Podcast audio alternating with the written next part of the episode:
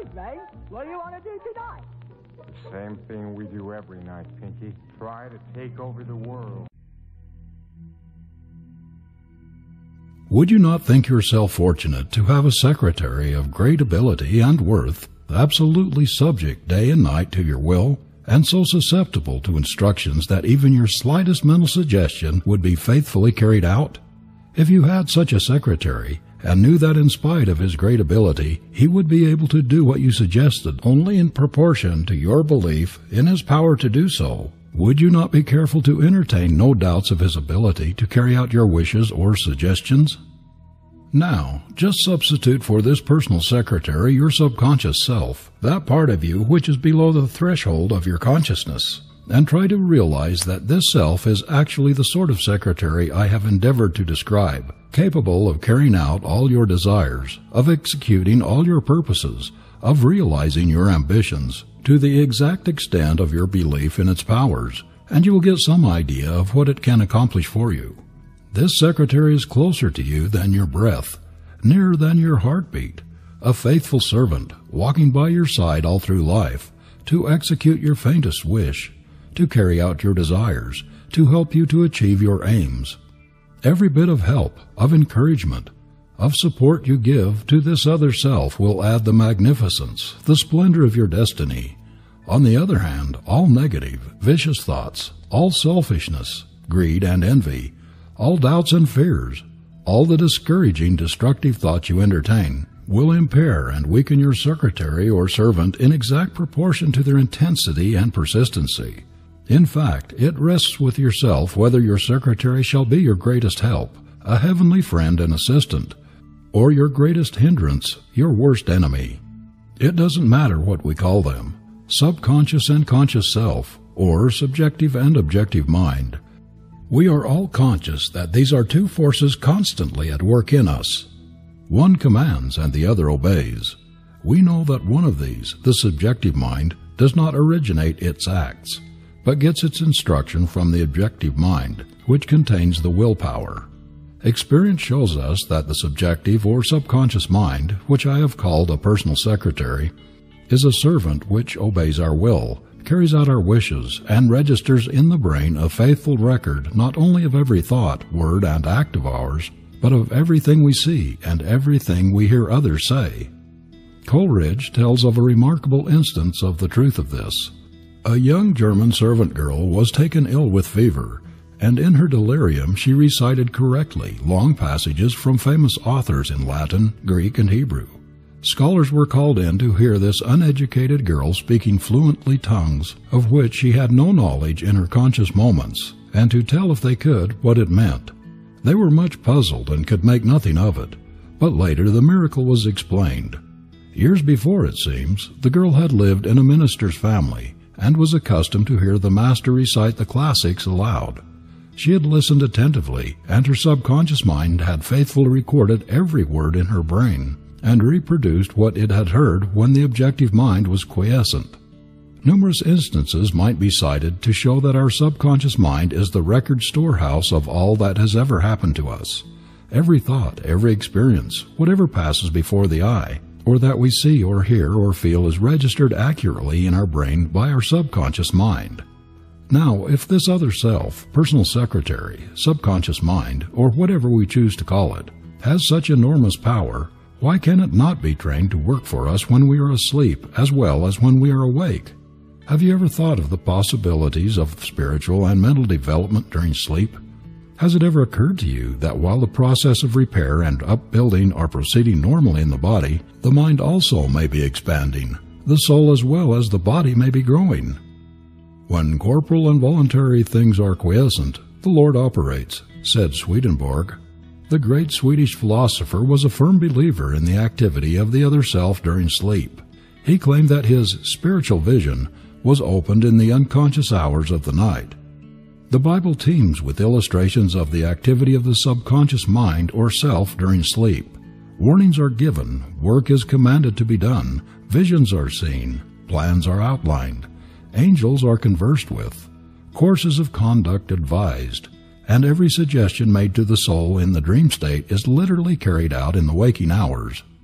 Theosophists believe that during sleep the soul or spirit acts independently of the body, that it actually leaves the body and goes out into the night to perform tasks appointed by the Creator. As a matter of fact, few people realize what an immense amount of work is carried on automatically in the body under the direction of the subconscious mind. If the entire brain and nervous system were to go to sleep at night, all of the bodily functions would stop. The heart would cease to beat, the stomach, the liver, the kidneys, and other glands would no longer act. The various digestive processes would cease to operate. All the physical organs would cease working, and we should stop breathing. One of the deepest mysteries of nature's processes is that of putting a part of the brain and nervous system, and most of the mental faculties which were in use during the day, under the sweet ether of sleep while she repairs and rejuvenates every cell and every tissue, but at the same time keeping in the most active condition a great many of the bodily processes and even certain of the mental and creative faculties. These are awake and alert all the time while the sleeper is in a state of unconsciousness. Most of us probably have had the experience of dropping to sleep at night discouraged because we could not solve some vexing problem to our satisfaction. It may have been one in mathematics during our school days, or later on, a weightier one in business or professional life, and behold, in the morning, without any conscious effort on our part, the problem was solved, all its intricacies were unraveled, and what had so puzzled us the night before was perfectly clear when we woke up in the morning. Our conscious, objective self did not enter the mysterious laboratory where the miracle was wrought. We do not know how it was wrought. We only know it was done somehow, without our knowledge, while we slept. Some of our greatest inventions and discoveries have been worked out by the subconscious mind during sleep. Many an inventor who went to sleep with a puzzled brain, discouraged and disheartened because he could not make the connecting link between his theory and its practical application, awoke in the morning with his problem solved. Mathematicians and astronomers have had marvelous results worked out while they slept, answers to questions which had puzzled them beyond measure during their waking hours Writers, poets, painters, musicians have all received inspiration for their work while the body slumbered. Many people attempt to explain these things on a purely physical basis. They attribute the apparent phenomenon to the mere fact that the brain has been refreshed and renewed during the night, and that, consequently, we can think better and more clearly in the morning. That is true so far as it goes, but there is something more, something beyond this. We know that ideas are suggested and problems actually worked out along lines which did not occur to the waking mind. Most of us have had experiences of some kind or another which show that there is some great principle, some intelligent power back of the flesh, but not of it, which is continually active in our lives, helping us to solve our problems. One of the most interesting instances of this kind is given in the biography of the great scientist, Professor Louis Agassiz by his widow. He, Professor Agassiz, the writer says, had been for two weeks striving to decipher the somewhat obscure impression of a fossil fish on the stone slab in which it was preserved. Weary and perplexed, he put his work aside at last and tried to dismiss it from his mind. Shortly after, he waked one night persuaded that while asleep he had seen this fish, with all the missing features perfectly restored. But when he tried to hold and make fast the image, it escaped him. Nevertheless, he went early to the Jardin des Plantes, thinking that on looking anew at the impression he should see something which would put him on the track of his vision. In vain, the blurred record was as blank as ever. The next night he saw the fish again, but with no more satisfactory result. When he woke, it disappeared from his memory as before. Hoping that the same experience might be repeated, on the third night he placed a pencil and paper beside his bed before going to sleep. Accordingly, towards morning the fish reappeared in his dream, confusedly at first, but at last with such distinctness that he had no longer any doubt as to its zoological characters. Still, half dreaming, in perfect darkness, he traced these characters on the sheet of paper at the bedside. In the morning he was surprised to see in his nocturnal sketch features which he thought it impossible the fossil itself should reveal. He hastened to the Jardin des Plantes and with his drawing as a guide, succeeded in chiseling away the surface of the stone under which portions of the fish proved to be hidden. When wholly exposed, it corresponded with his dream and his drawing, and he succeeded in classifying it with ease. We are all familiar with examples of the marvelous feats performed by somnambulists. They will get up and rest while fast asleep, lock and unlock doors, go out and walk and ride in the most dangerous places, where they would not attempt to go when awake. Many have been known to walk with sure feet along the extreme edges of roofs of houses, on the banks of rivers, or close to the edge of precipices, where one false step would precipitate them to death. They will speak, write, act, and move as if entirely conscious of what they are doing. A somnambulist will answer questions put to him while asleep and carry on a conversation rationally. In this respect, the state of the sleepwalker is similar to that of a person in a hypnotic trance. He can be acted on from without and remain wholly unconscious. Surgical operations have been performed upon a hypnotized person without the use of anesthetics and there is no doubt that this also would be possible during profound sleep. The subjective mind is much more susceptible to suggestion when the objective mind is unconscious. There is no resistance on account of prejudice or external influences. That we are on the eve of marvelous possibilities of treating disease during sleep, there is not the slightest doubt. The same is true of habit forming, mind changing, of mind improving, of strengthening deficient faculties, of eradicating peculiarities and idiosyncrasies, of neutralizing injurious hereditary tendencies, of increasing ability. The possibilities of changing the disposition and of mind building during sleep are only beginning to be realized. The power of the subjective mind over the body is well illustrated by the fact that thoughts aroused in a hypnotized person can very materially shift the circulation of the blood. They can send it at will to any part of the body. The hypnotist can make his subject blush or turn pale, express in his face fierce anger or appealing love. He can at will produce anesthesia in any part of the body so that a needle or knife may be inserted in the flesh without causing the slightest pain. He can also impress the hypnotized person's mind with the belief that the water he drinks is whiskey, that he will actually exhibit all the appearance of drunkenness. He can make him believe that the spoonful of water he takes is full of poison, so that he will immediately develop the symptoms of poisoning. The subjective mind is not only capable of carrying out orders, but, as has already been shown, every impression made on it is indelible. How often we say, when we cannot recall a well known name, or the details of some important event or experience, Well, I cannot think of that now, but it will come to me. I shall think of it later. And how often have the forgotten details flashed into our mind when the occasion has passed and we were thinking of something else? Again and again we have puzzled our brains at night trying to think of some particular thing which has gone out of our memory, only to find it waiting for us in the morning. We are beginning to realize that all of our experiences during the day, all of our thoughts, emotions, and mental attitudes, the multitude of little things which seem to make but a feeling impression, are not in reality lost. Every day leaves its photographic records on the brain, and these records are never erased or destroyed. They simply drop into the unconscious mind and are ever on call.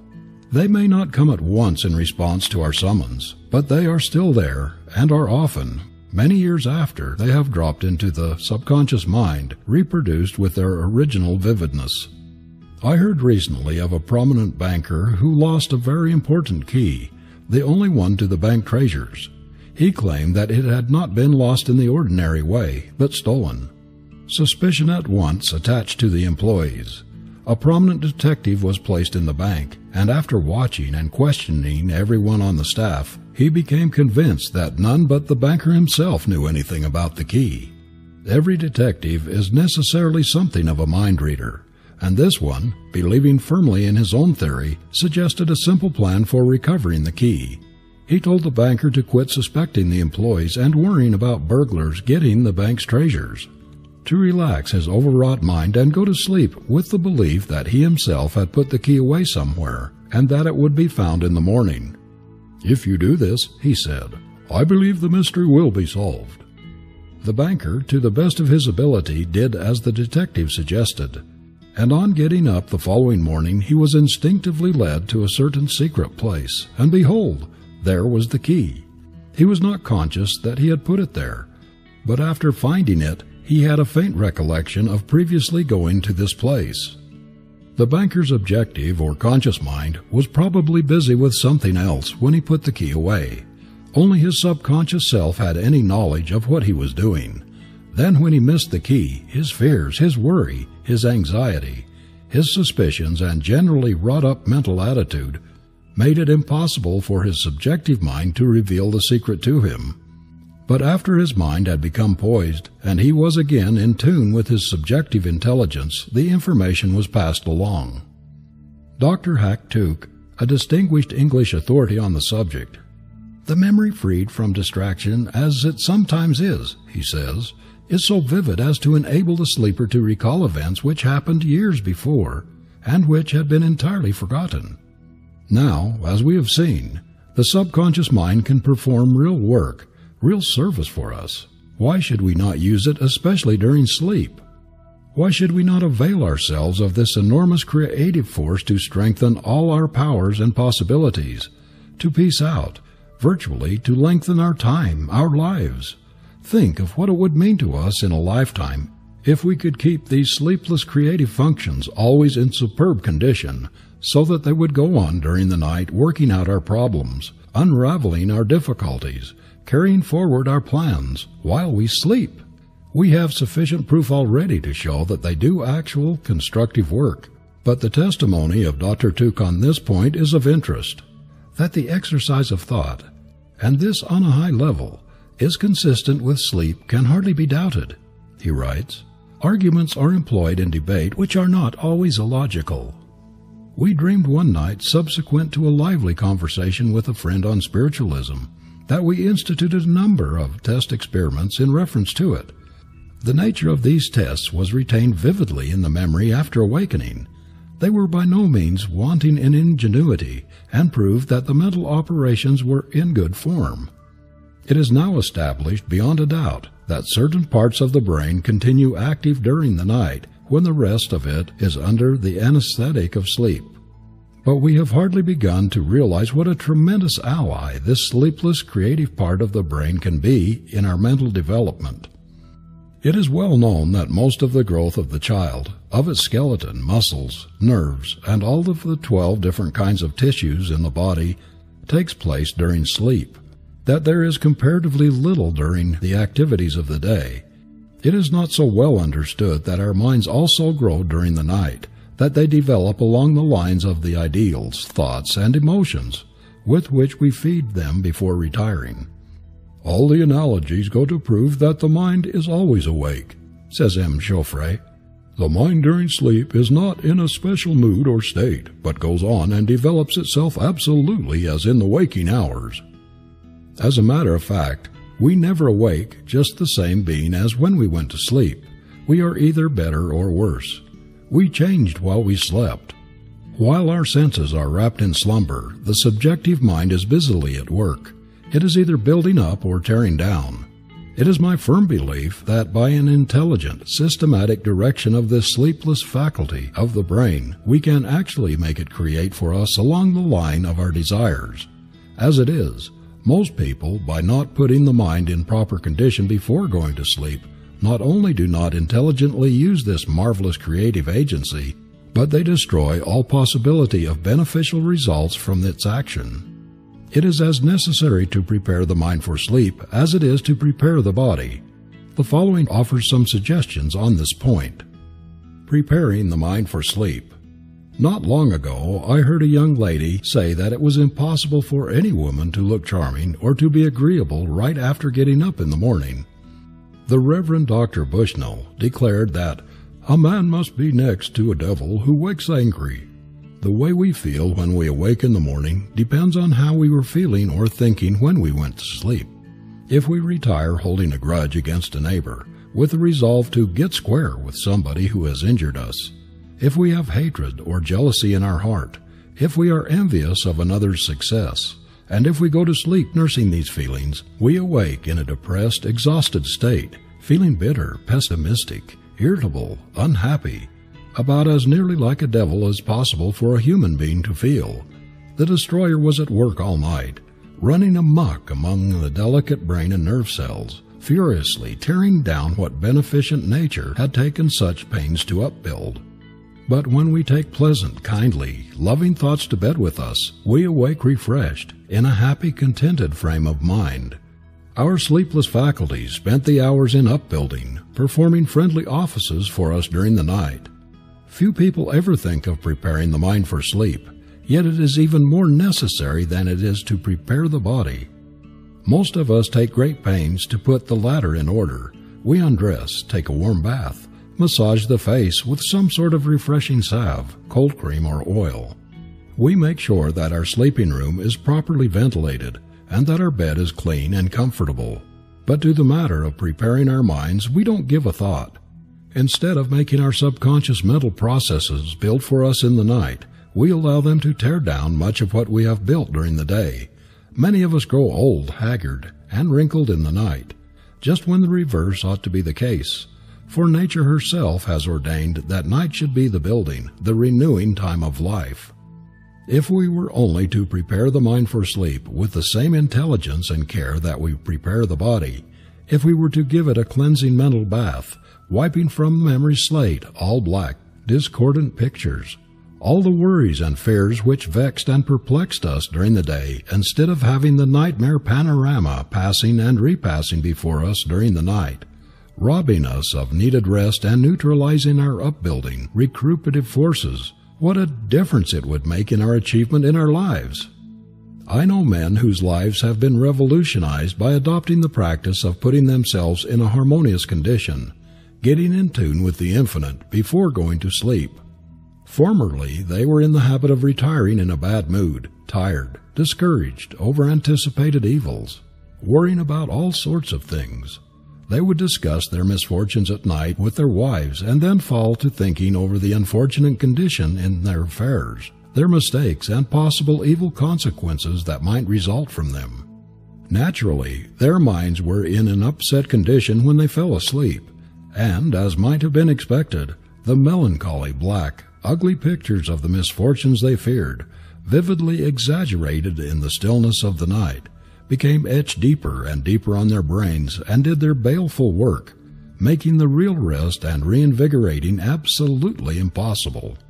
When they reformed their habits, changed their thought, and retired in a peaceful frame of mind with the intention of going to sleep, instead of tossing about thinking of their troubles, their business straightway began to improve, they were stronger, fresher, more vigorous, more resourceful, better able to cope with difficulties, to make plans and carry them out than when they were depleting their physical and mental resources by robbing themselves of their best friend, nature's restorative sleep. Many people tell me they cannot stop thinking after they go to bed. Their brains are so active, doing their next day's work, that they cannot stop the mental processes for hours. Of course, you cannot stop all thinking the first night you begin to form the new habit, when you have practiced the old night thinking habit for years, when perhaps as far back as you can remember you have gone to bed every night worrying, worrying, thinking, thinking, planning, planning ahead for days, for weeks, for months, planning ahead perhaps for the coming year. But if you persist and make it a cast iron rule to allow no anxieties or fears, no business troubles or discords of any kind to enter your bedchamber, you will succeed in accomplishing your object. Think of your chamber as the one place sacred to rest, where the things that trouble and harass and vex during the daytime shall find no entrance. Put this legend over the door or in some conspicuous place where you can see it. This is my Holy of Holies, the place of supreme peace and power in my life from which all discord must be shut out. When you undress and lie down, say to yourself, I have done my best during the day. Now I'm going to drop thinking, drop worrying and planning, and get good, refreshing sleep to prepare me for tomorrow's work. Clear your mind not only of all anxious, worrying business thoughts, but also of all ill will or hatred toward another. Resolve that you will not harbor an unpleasant, bitter, or unkind thought of any human being, that you will wipe off the slate of your memory everything you have ever had against anyone, that you will forget whatever is unpleasant in the past and start with a clean slate. Just imagine the words harmony, peace, love, goodwill to every living creature are emblazoned in letters of light all over the walls of your room. Repeat them over and over until that other self, that personal secretary just below the threshold of your consciousness, becomes saturated with the ideas they convey, and after a while you will drop into slumber with a serene, poised mind, a mind filled with happy, joyous, creative thoughts. Of course, until a new habit is fixed, thoughts will intrude themselves in spite of you, but you needn't harbor them. You needn't allow yourself under any circumstances to go on thinking about business or any discordant thing after you retire any more than you would allow a madman to slash you with a knife without making an attempt to defend yourself. You can, if you only persist in the new and better way, fall asleep every night like a tired child and awake in the morning just as refreshed and happy. Your subconscious self will, after a while, carry out your behests without any conscious effort on your part. This sleepless, subconscious self is, in fact, one of the most effective agents man has to help him accomplish whatever he desires.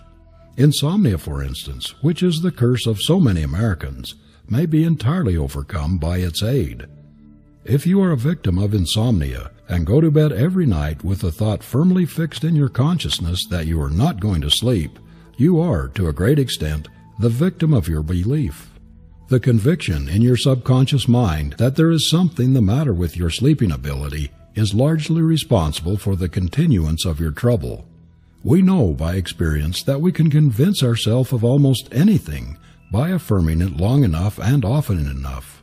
The constant repetition, after a while, establishes the belief in our minds that the thing is true.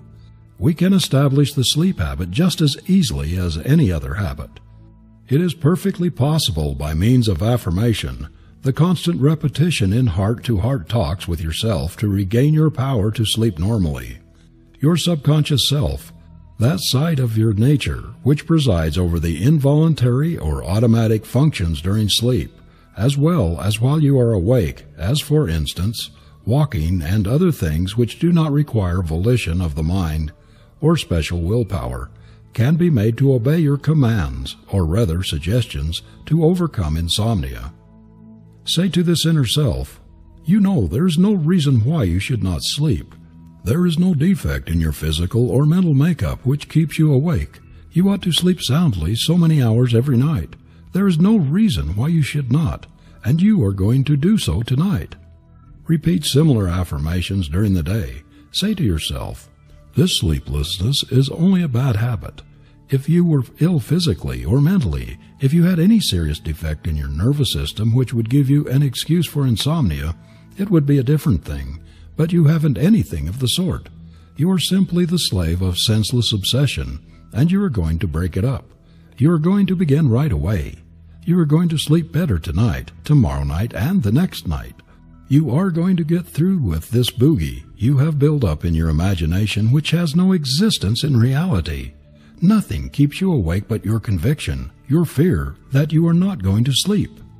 Prepare your mind for sleep in the way already suggested by emptying it of all worry and fear, all envy and uncharitableness, everything that disturbs, irritates, or excites. Crowd these out with thoughts of joy, of good cheer, of things which will help and inspire, Compose yourself with the belief that you will go to sleep easily and naturally. Relax every muscle and say to yourself in a quiet, drowsy voice, I am so sleepy, so sleepy, so sleepy. The subconscious self will listen and in a short time will automatically put your suggestion into practice. It is needless to say that if insomnia is a result of bad or irregular habits, the victim must first change all his habits before he can expect any relief. Man is a bundle of habits. We perform most of our life functions with greater or less regularity, so that they become practically automatic. Regularity, system, order are imperative for our health, our success, and our happiness. This is especially true in regard to sleep. We must sleep regular hours, be systematic in our habits, or our sleep is likely to suffer. If you play as hard as you work, refresh and rejuvenate yourself by pleasant recreation and a jolly good time when your work is done, and then at a regular hour every night, prepare your mind for sleep, just as you would prepare your body. Give it a mental bath and clothe it in beautiful thoughts. You will in a short time establish the habit of sound, peaceful, refreshing sleep. Whatever else you do, or do not, form the habit of making a call on the great within of yourself before retiring. Leave there the message of uplift, of self betterment and self enlargement, that which you yearn for and long to realize but do not know just how to attain. Registering this call, this demand for something higher and nobler in your subconsciousness, putting it right up to yourself, will work like a leaven during the night, and after a while, all the building forces within you will unite and further in your aim, in helping you to realize your vision, whatever it may be. The period of sleep may be made a wonderful period of growth, for the mind as well as for the body. It is a time when you can attract your desires, it is a propitious time to nurse your vision. Instead of making an enemy of your subconscious self by giving it destructive thoughts to work with, explosives that will destroy much of what you have accomplished during the day, make it your friend by giving it strong, creative, helpful thoughts with which to go on creating, building for you during the night. There are marvelous possibilities for health and character, success and happiness building during sleep. Every thought dropped into the subconscious mind before we go to sleep is a seed that will germinate in the night while we are unconscious and ultimately bring forth a harvest of its kind.